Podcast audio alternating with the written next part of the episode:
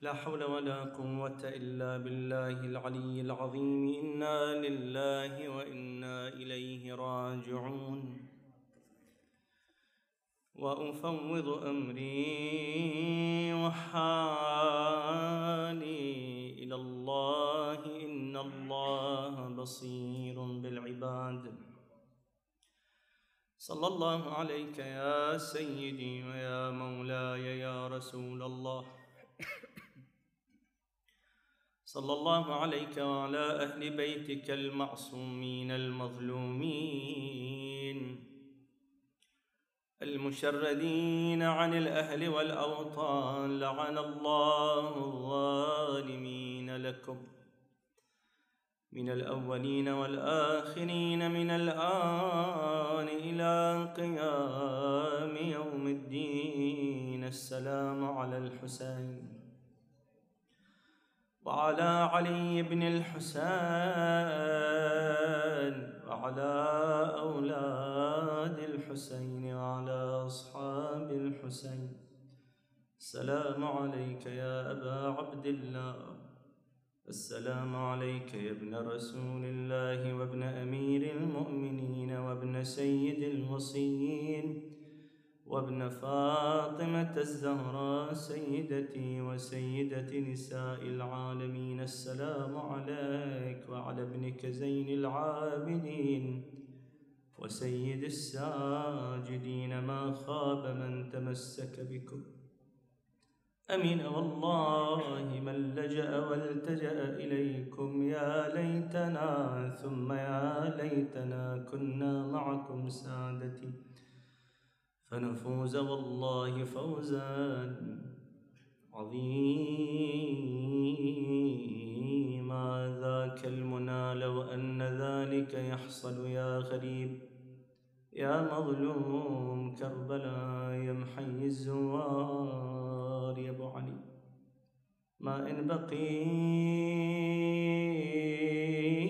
من الهوان على الثرى. ملقا ثلاثا في ربا ووهادي إلا لكي تقضي عليك صلاتها. زمر الملائك فوق سبعين شدادي. لهفي لرأسك وهو يرفع مشرقا. كالبدر فوق الذابل المياد يتلو الكتاب وما سمعت بواعظ اتخذ القنا بدلا عن الأعواد لهفي على الصدر المعظم يشتكي. من بعد رشق النابل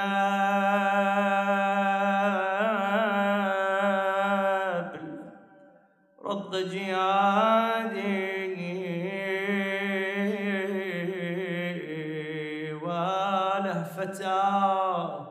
بخزانة علمك السجاد وهو يقاد في الأصفاد. يبكي على عار المطى ثقل الحديد ونهسة الأقياد. مالي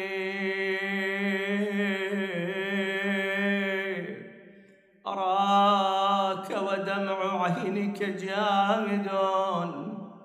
أو ما سمعت بمحنة السجان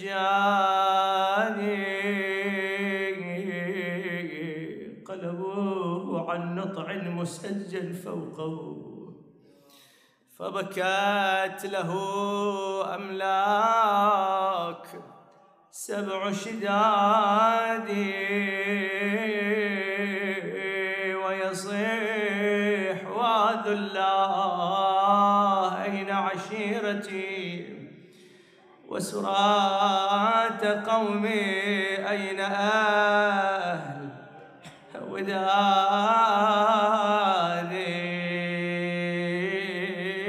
أين الكمات؟ أين جدي حيدر؟ مرد القروم وصارعا آساني منهم خلت تلك الديار وبعدهم نعم الغراب بفرقة وبعادي والشام إن الشام آلم قلبه ألما وآل بصبري لنفاذي تحدو بي الأضعان من بلد إلى بلد وتسلمه إلى الحساد شناد الإمام قدن ما وقدن ما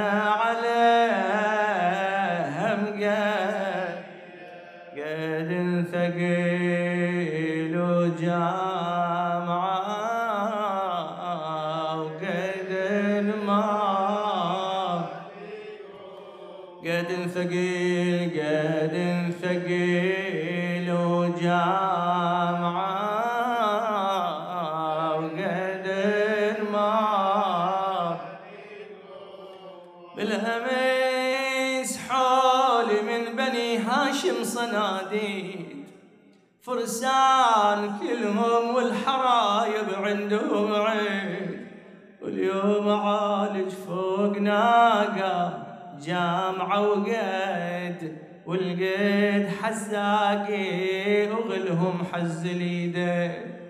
ما كنا جد المصطفى صفوة الباري. فوق الجمل ومقيد يميني ويساري والجامعة بصدري ودمع العين. جاري والمرض زايد والدمى من جروحي تسيل. وأما بنات المصطفى حولي سبايا وأما بنات المصطفى حولي سبايا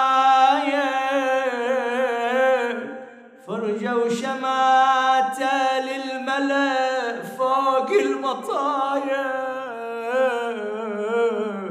يقولون ذولا يهود جابوهم هدايا. لو من الحبش والروم ما عندهم رجاجي سمعنا المريض يمرضونه. ولو راد قاعدة يقعدونه ولو راد ما يشربونه ما شفنا العليل يقيدونه. وبحبال خشنة يكتفونه جاوين أهله ما يجونا ومن ايد العدو يخلصونا ومن إيد العدو يخلصون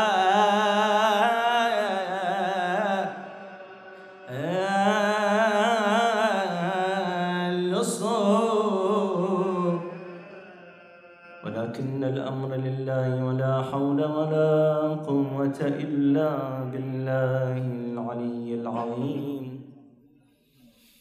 وسيعلم الذين ظلموا أي منقلب ينقلبون والعاقبة للمتقين ولا عدوان إلا على الظالمين وعلى ظالم آل بيت محمد وعليه. لعنة الله والملائكة والناس أجمعين. ورد عن رسول الله صلى الله عليه وآله إذا كان يوم القيامة. نادى مناد أين زين العابدين وسيد الساجدين؟ فكأني بابن علي بن الحسين يقوم ويخطو بين الصفوف. صدق سيدنا ومولانا وطبيب قلوبنا أبي القاسم. محمد.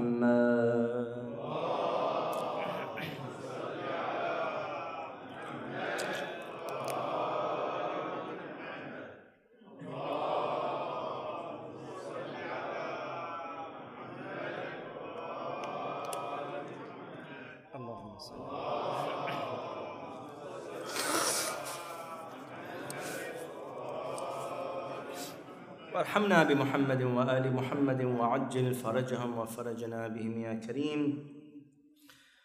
نعزي مولانا رسول الله صلى الله عليه وآله والأئمة الطاهرين بذكرى شهادة مولانا وسيدنا علي بن الحسين زين العابدين سيد الساجدين. صلوات الله وسلامه عليه الذي نسأل الله سبحانه وتعالى بحقه وبحق الأئمة الطاهرين أن يثبتنا على ولايتهم والبراءة من أعدائهم وأن يجعلنا من خيار شيعتهم ومواليهم. انطلاقا من هذه الرواية الصادرة عن رسول الله صلى الله عليه وآله نحاول في هذه الليلة أن نستذكر بعضا من حياة الإمام السجاد الشخصية الأسرية وما أحوجنا للتعرف على أسلوب حياته وتربيته لأبنائه لما لا لما لهذا الموضوع من أهمية. ولكن قبل أن أتطرق إلى بعض من حياته الشخصية نريد أن نرفع بعض الاشتباه الذي قد يقع فيه البعض وهو أنه يتصور أن الإمام السجاد حينما يذكر اسمه ترسم في مخيلته هذه الصورة وهي أن الإمام سلام الله عليه بقي طوال حياته محني الظهر ظهره مقوس وعليل وطوال يومه يبكي إلى أن مات على هذه الصورة وليس له أي دور بعد بعد استشهاد أبيه الإمام الحسين عليه السلام. وهذه الصورة خاطئة أيها الأحبة. إذا جئنا إلى حياته طبعا الإمام اختلف في سنة ميلاده. بعضهم يقول 34 للهجرة بعضهم يقولون 36 للهجرة بعضهم يقولون 38 للهجرة. وبالتالي إما قد يكون عمر الإمام 56 أو 58 أو 60 سنة على أكثر الروايات واستشهد إما في الخامس والتسعين أو أربعة وتسعين للهجرة. بقي بعد شهادة أبيه الإمام الحسين عليه السلام أربع وثلاثين سنة. ونقول بأن هذه السنوات التي بقي فيها إن كان مريضا فالمرض كان في بداية واقعة كربلاء إلى إذا بنطول المدة إلى رجوعه إلى أرض المدينة. يعني مقدار ثلاثة أشهر شهرين زايد يعني نقصر. هذه المدة هي التي بقي فيها إمامنا السجاد عليلا. وما هو مرضه كما تذكر الروايات أنه كان مبطونا. أي أن المعدة كانت لا تمسك الطعام حتى يستفيد منه فكان منهد الركن. يعني ضعيف لا يستطيع أن يقوى على شيء. يعني بصلاحنا الآن نعبر عنه أنه مرض التجفاف. جفاف وفي السابق كان الأطفال يموتون. وحتى الكبار كانوا لا يقوون على هذا المرض. أما الآن فتطور الطب واستعانوا بالمغذيات والسيلان حتى يعوض جسم الإنسان بالطعام والماء الذي فقده وهذا المرض كان حكمة إلهية من الله سبحانه وتعالى. أولا للحفاظ على الإمام سلام الله عليه من الموت لأنه لو كان غير مريض لوجب الجهاد والدفاع عن الإمام الحسين عليه السلام. وهذا شيء مفروغ منه حتى ورد عن نبينا الكريم صلى الله عليه وآله لذكره أشرف الصلوات.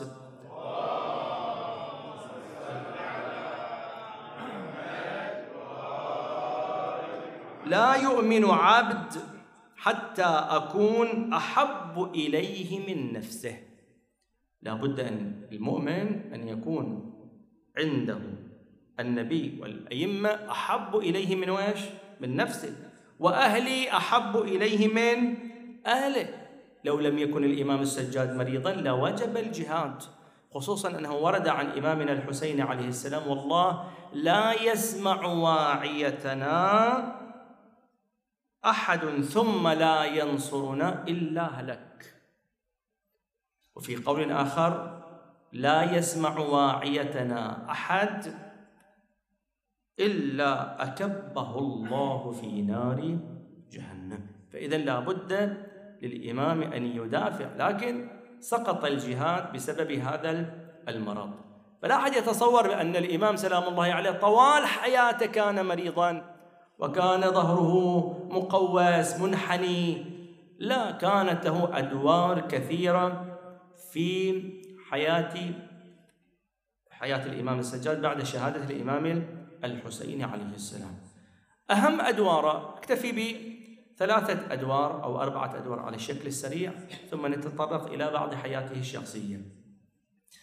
أهم أدواره وأحد علمائنا الفضلاء وهو سماحة السيد منير الخباز يقول لا يمكننا أن نعتبر أن دور الإمام سلام الله عليه ينحصر في جانب واحد كيف؟ يقول لما نأتي مثلا إلى إعالة الإمام إلى مئة عائلة في المدينة المنورة إعالة يعني كان يصرف عليهم طعامهم شرابهم زكاة الفطرة تقع على من؟ مثل ما أنت تعيل أبنائك في كل شيء. كان الإمام سلام الله عليه عنده هذا الجانب بعد شهادة الإمام الحسين عليه السلام. هذا لما نأتي إلى هذا الدور لا يمكننا أن نحمله فقط على الجانب الاجتماعي مساعدة الفقراء والمحتاجين. يحمل أيضا على الجانب السياسي. أنه كان يمثل جانب اقتصادي وجانب سياسي. جانب أخلاقي. كيف؟ خصوصا أنه لما نرجع إلى كلامه سلام الله عليه. شوف إعالة لمئة عائلة. وقلنا إذا مئة عائلة كل عائلة يقول خلنا نفرض أنها فيها خمسة ما فيها تحديد نسل. إذا قلنا أقل التقادير خمسة ومئة عائلة يعني خمسمائة شخص كان يعينهم. وفي نفس الوقت كان يقول ما بمكة والمدينة عشرون رجلا يحبنا البيت. يحبنا يعني مو بس يميل إلينا يعني يتبرع حتى من ويش؟ حتى من أعدائنا.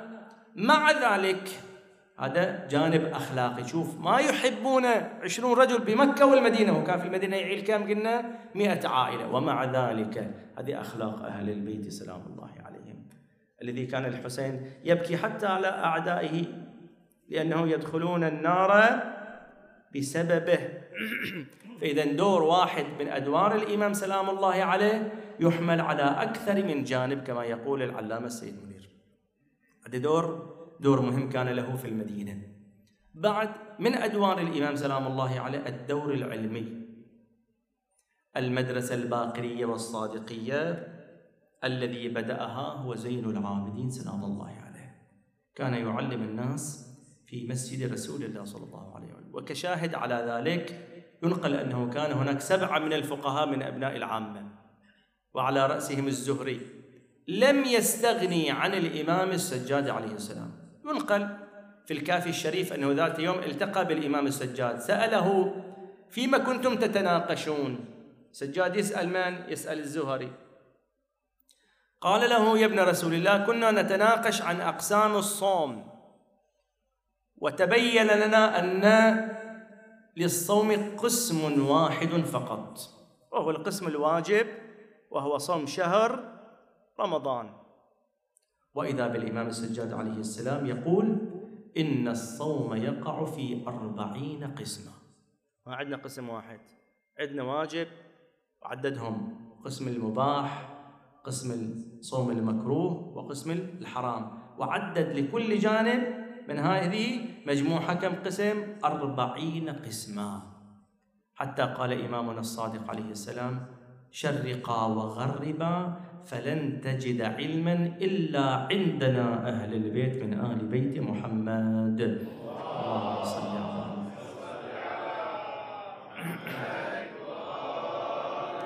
هذا الزهري كان من قضاة بني أمية حتى أنه أصيب بالاكتئاب باصطلاحنا الحالي لأنه أصاب دما حراما. أفتى في أحد وقتل حتى اعتزل. إمامنا السجاد عليه السلام قال هذا الذي أصابك أشد مما فعلت.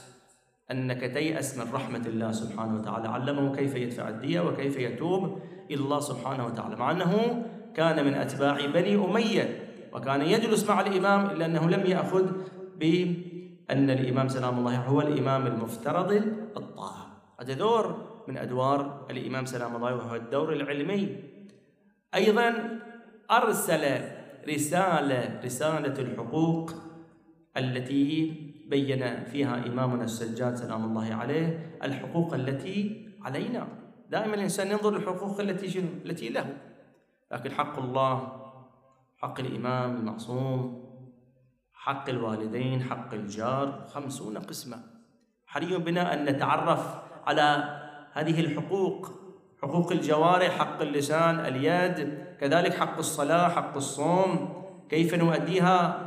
فريضة الحاج رسالة أراد منها تهذيب الأمة. تعلمون أنه بعد شهادة الإمام الحسين اضمحلت الأخلاق حيث أنه كانت الأخلاق سيئة بحيث خصوصا لما حدثت واقعة الحرة وقتل من قتل وانتشر أولاد الزنا ضد ألف فتاة إلى درجة أنه كانوا يدخلون إلى البيت لا يجدون شيئا يسرقونه كان يأخذون الطفل من على حجر أمه فيضربون به الجدار حتى يتناثر لحم رأسه.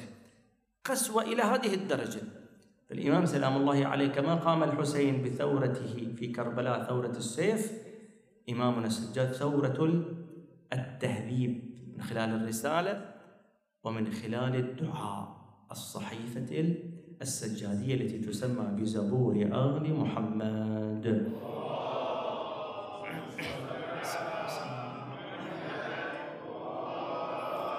بعد هذه المقدمة السريعة في بعض أدوار إمامنا السجاد صلوات الله وسلامه عليه نأتي إلى بعض حياته الشخصية، ليش نركز على هذا الجانب؟ مهم جدا أن نهتم لتربية أبنائنا. هذا الابن إذا خرج ولدا صالحا يكون بمثابة صدقة جارية حتى في قبرك. العداد يجري. البعض يعتقد أن التربية تقع فقط في أنه يوفر له المادة من اكل وشرب ومصروف مادي صلى ما صلى هذا الإبن لا يهتم. كان سلوكه سلوك حسن يمتنع عن المحرمات لا يهتم. وهذه البنت أيضا كذلك كلفت. هل تهتم بالصلاة؟ بعد هي صغيرة عشر سنوات مكلفة.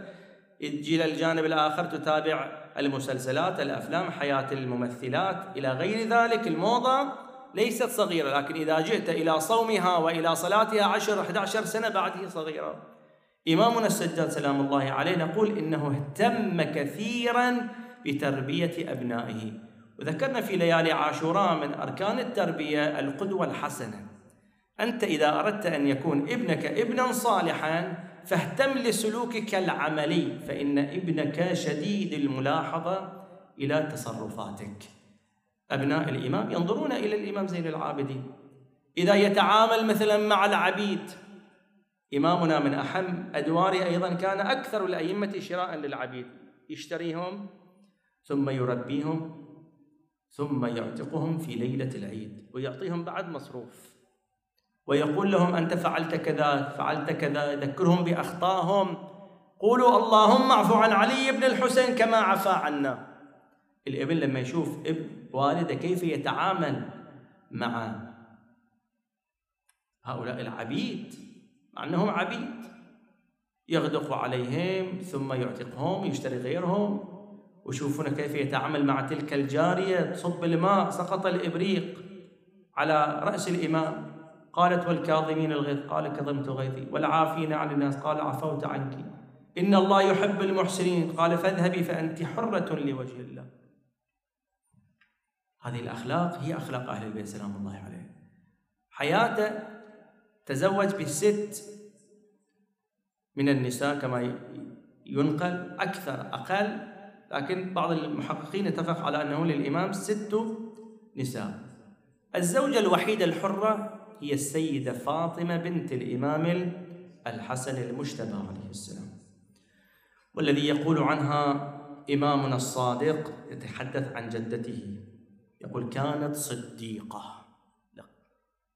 لم يدرك في آل الحسن مثلها.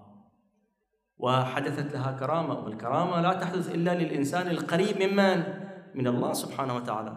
يروى أنها كانت مرت ذات يوم على جدار أراد أن ينقض يسقط. قال لا والله لم يأذن لك الله أن تسقط. فلم يسقط وقف الجدار حتى طافت. ثم بعد ذلك سقط ذلك الجدار.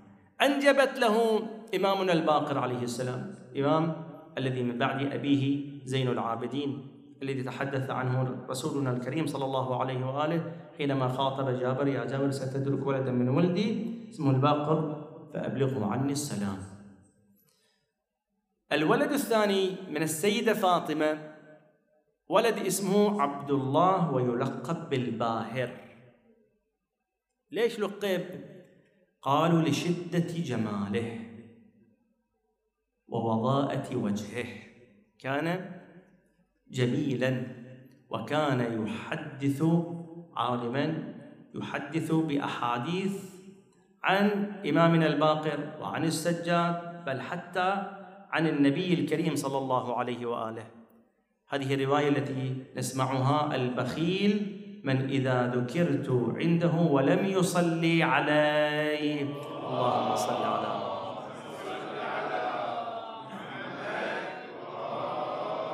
نقلها من؟ عبد الله الباهر. وأيضا حدود السارق حديث في حد السرقة نقلها لنا عبد الله الباهر. شوف اهتم الإمام زين العابدين في تربيته. يقول الإمام الباقر معصوم لكن هذا ليس بمعصوم ومع ذلك اهتم زين العابدين بهذا المولود وهو عبد الله الباهر. من أولاده أيضا وليس من فاطمة السيدة فاطمة وبالمناسبة السيدة فاطمة بنت الإمام الحسن سلام الله عليه جعلت نسل الأئمة من الإمام الباقر إلى الإمام المهدي عجل الله تعالى فرجه الشريف يرجع نسبهما إلى الإمام الحسين وإلى الإمام الحسن. يعني لما نسأل ما هي صلة القرابة عند إمامنا صاحب العصر والزمان للحسن نقول جده من أمه. كما أن الزهراء سلام الله عليها جمعت بين النبوة والإمامة. كذلك السيدة فاطمة بنت الإمام الحسن جمعت بين نسبين الحسن وبين الحسين. من أبنائه زيد الشهيد. هناك مناسبة تذكر في التاريخ وأم زيد يقولون أنها أما أهداها المختار إلى الإمام زين العابدين وقيل أنه لم يهدها وإنما أعطاها ثمنها ثم اشتراها واسمها حوراء كان الإمام يعقب بعد صلاة الفجر ويستحب للإنسان أن يعقب حتى طلوع الفجر. وأخبروه أن أمة هذه الزوجة أصابها الطلق وكان يقرأ هذه الآية فضل الله المجاهدين على القاعدين أجرا عظيما وقال إنه زيد والله يعلم به هذا زيد الشهيد الذي خرج على هشام بن عبد الملك وقتل وترحم عليه إمامنا الصادق عليه السلام. قال رحم الله عمي زيدا. لو ظفر لوفى. كان يعتقد بإمامة الإمام الباقر عليه السلام الإمام الصادق. يعتقد يقول لو ظفر في هذه الثورة التي خرج عليها لفساد هشام لوفى لأرجع الخلافة إلى من؟ إلى الإمام الباقر عليه السلام من أبناء الإمام زين العابدين أيضا عمر يسمى بعمر الأشرف ولماذا لقب هذا اللقب؟ يقولون لعلي بن أبي طالب عليه السلام أيضا ولد اسمه عمر عمر بن علي وعمر بن علي حتى يفرق لقب عمر بن علي بن أبي طالب لقب بعمر الأطرف لأنه من طرف واحد وهو علي بن أبي طالب. أما عمر الأشرف فهو ينتسب إلى من؟ إلى السجاد إلى الإمام الحسين وأيضا جدته من؟ الزهراء سلام الله عليها.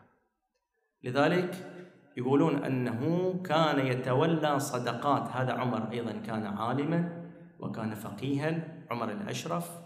بخلاف عمر الأطراف. عمر الأطراف كان ينازع عمر هذا ابن أمير المؤمنين وصل عمره إلى تسعين كان ينازع عمر الأشرف في صدقات أمير المؤمنين سلام الله عليه. شنو الصدقات؟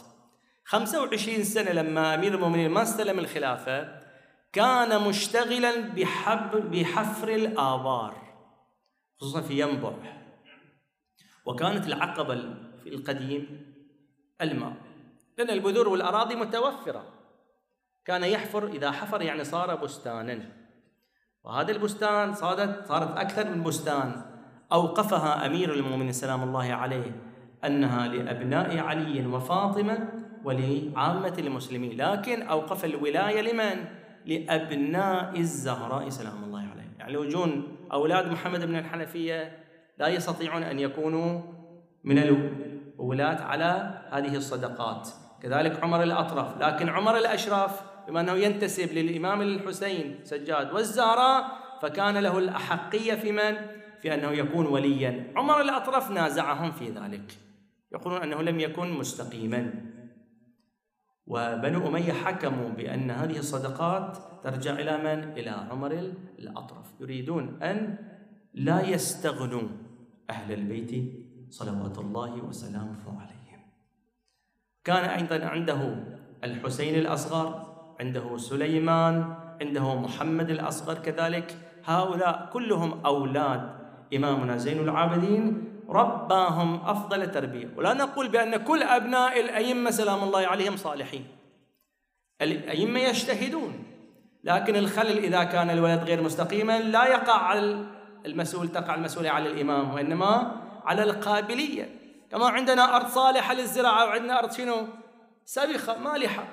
أنت تعطيها ذلك الماء العذب. الأرض الصالحة تزرع فيها القابلية. أما الأرض السبيخة المالحة حتى لو أسقيتها بالماء العذب فإن ذلك لا يخرج لك نباتا لعدم صلاح تلك الأرض. كذلك هم أولاد الأئمة سلام الله عليهم منهم الصالح ومنهم غير ذلك. هذه بعض حيثيات سريعة لحياة الإمام السجاد الشخصية واهتمامه الاهتمام البالغ بتربية أبنائه. وأهم دور الذي جعل بني أمية يفتكون بالإمام سلام الله عليه غير الدور العلمي كما قلت لكم كان يقيم الدروس وغير الدور الاجتماعي السياسي الأخلاقي. في إعالته لمئة عائلة وتهذيبه للأمة دوره البكاء على سيد الشهداء سلام الله عليه. كان الإمام يستغل كل موقف لتأليب الناس وتذكيرهم بقضية كربلاء وما جرى على سيد الشهداء الإمام الحسين عليه السلام. حتى حينما دخل المدينة من أول منذ أول يوم حينما يقول لقد قتل ابن رسول الله صلى الله عليه وآله. وبكت السماء وسكانها والأرض وعمارها والمحيطات لما جري على سيد الشهداء. كان يستغل كل موقف. يشوف واحد يقول له يقول أنا غريب. قال لو طلبت الطعام تطعام تسقى. لو أصابك الموت وأنت بين المسلمين توارى تكفن؟ قال وكيف لا؟ وأنا مسلم؟ قال إذا أنت لست بغريب. ويوجه وجهه ناحية كربلاء يقول ذاك الغريب اللي ما حصل على مسلم ولا على كفن. يمر على سوق القصابين فيرى ذلك القصاب يقول اعرض الماء على الشاة. يشوفه ولا تذبح الشاة. وتعرض الماء عليها. قال نعم يا ابن رسول الله نحن معاشر القصابين لا نذبح الكبش إلا بعد أن نعرضها على الماء فكأني به يتوجه ناحية كربلاء ودموعه على خدوده لا يذبح الكبش حتى يروى من ظمئه ويذبح ابن رسول الله. عطشانا! ما قدم له طعام ولا شراب إلا ومزجه بدموع عينيه ولسان حال أن أشرب لذيذ الماء. حاشا. وهل قضوا كلهم؟ عطاش. إلى أن دخل عليه أبو حمزة الثمالي. سيدي يا ابن رسول الله. أما آن لحزنك أن ينقضي وأن يقول ما قدم لك طعام ولا شراب إلا ومزجته بدموع عينيك. قال جزاك الله خيرا يا أبا حمزة إن ليعقوب أحد عشر ولدا وقد غيب الله له ولدا واحدا. ماذا حل به؟ بيضت عيناه من الحزن. دودب ظهره شاب شعره وهو يعلم أنه حي يرزق وأنا يا أبا حمزة.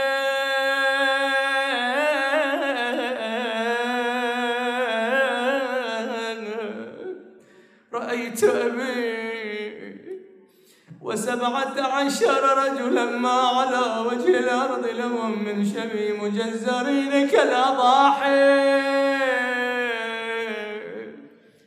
قال سيدي يا ابن رسول الله أنتم تقولون القتل لكم عادة وكرامتكم من الله الشهادة. قال صحيح لكن أريد أن أسألك وهل سبي النساء لنا عادة وهل ضرب الأطفال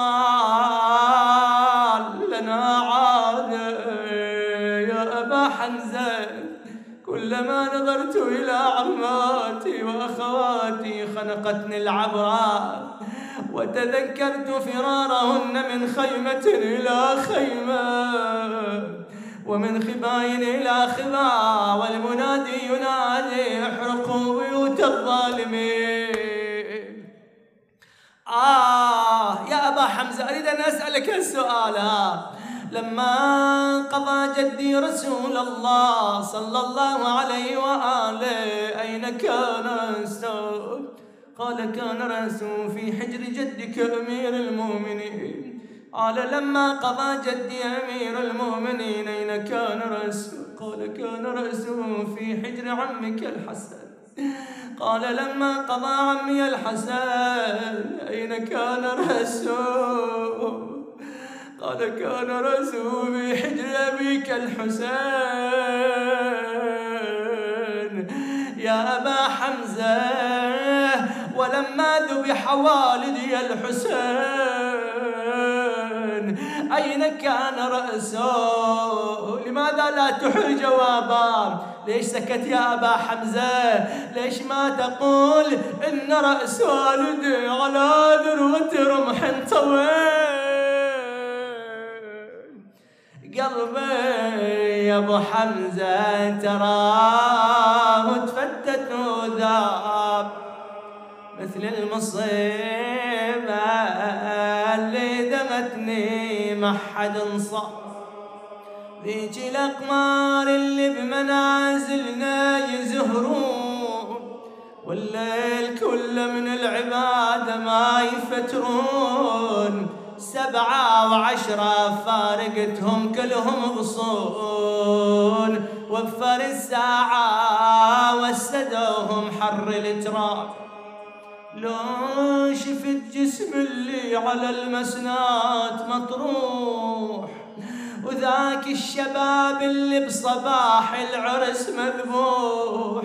لو شفت الأكبر ما لمتني بكثرة النوح ما خلت لنا كربلاء شيخ ولا بعيني نظرت حسين بيد الطفل منحور. وام الرباب تعاينة ودمومه يدفور وقلوبنا فتى بونينا وعينا يدور وكل ما طلع علينا بدر للمعركة غاب ومصيبة اللي هيجت حزني علي. عاينت صدر حسين تحت الأعوج. حرقوا خيمنا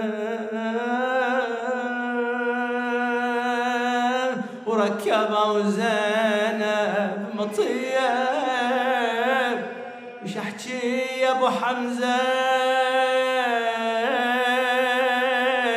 وش اعدد من هالمصاب قال له يا شبل المصطفى ورب السيادة صار القتل لكم يا أهل هالبيت.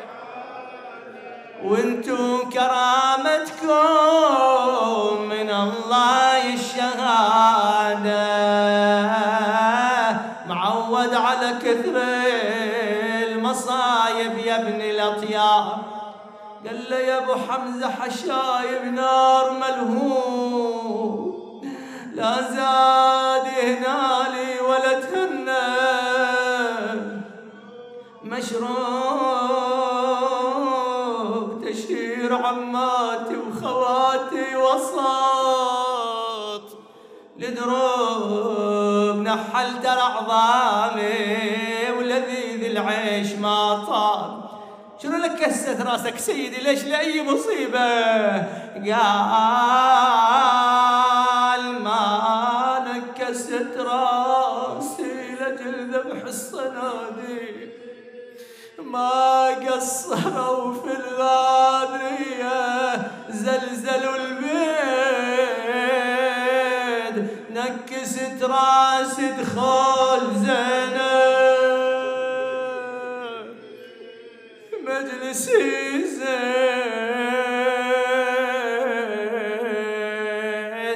حسرة ومن نوح اليتامى راس شام. يلا اللي عنده حاجة بيت الدعاء نادت زينب؟ أنا بقيت محيرة وصف جبل لا عباس يبرالي ولا حسين يضربوني من ابكي وتمن العين. على حسين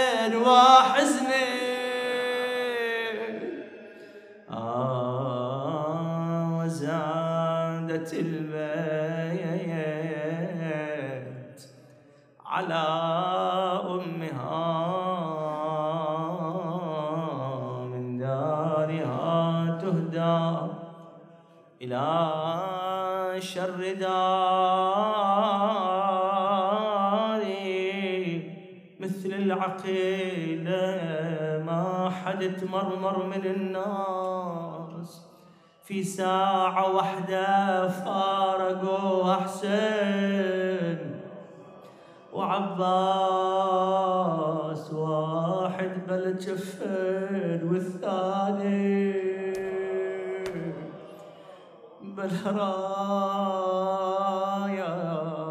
بالراياس راحت سبية وروحها بالغادرية يا الله نقسم عليك يا حب الخلق لديك. الحسين الوجي وجدي وأبي وأمي وأخي والتسعة المعصومين بنيه. وبحق إمامنا زين العابدين فرج عنا يا الله. اشف كل مريض فك كل أسير. رد كل غريب غير سوء حالنا بحسن حالك يا كريم. لا تخرجنا من هذه الدنيا حتى ترضى عنا. اغفر لنا ولوالدينا وارحمهما كما ربيان صغيرا. اجزيما بالإحسان إحسانا وبالسيئات عفوا وغفرانا. اللهم عجل لوليك الفرج والعافية والنصر اجعلنا من أنصاره وأعوانه والمستشهدين بين يديه وتحت لوائه ومقوية دولته وسلطانه إنهم يرونه بعيدا ونراه قريبا. جماعة المؤسسين والحاضرين حاضن في أنفسهم من يلود بين بارك اللهم في أعمالهم وارزاقهم اقض اللهم حوائجهم يسر أمورهم. وإلى أرواح موتاكم وموتى المؤمنين والمؤمنات والعلماء والشهداء وخدم أبي عبد الله الحسين سيما إلى روح المرحوم الحاج منصور بن عباس مال الله وزوجته وحفيد منصور والمرحومين من عائلة آل عباس مال الله نولي لهم ثواب هذا المجلس وثواب سورة المباركة الفاتحة مع الصلوات.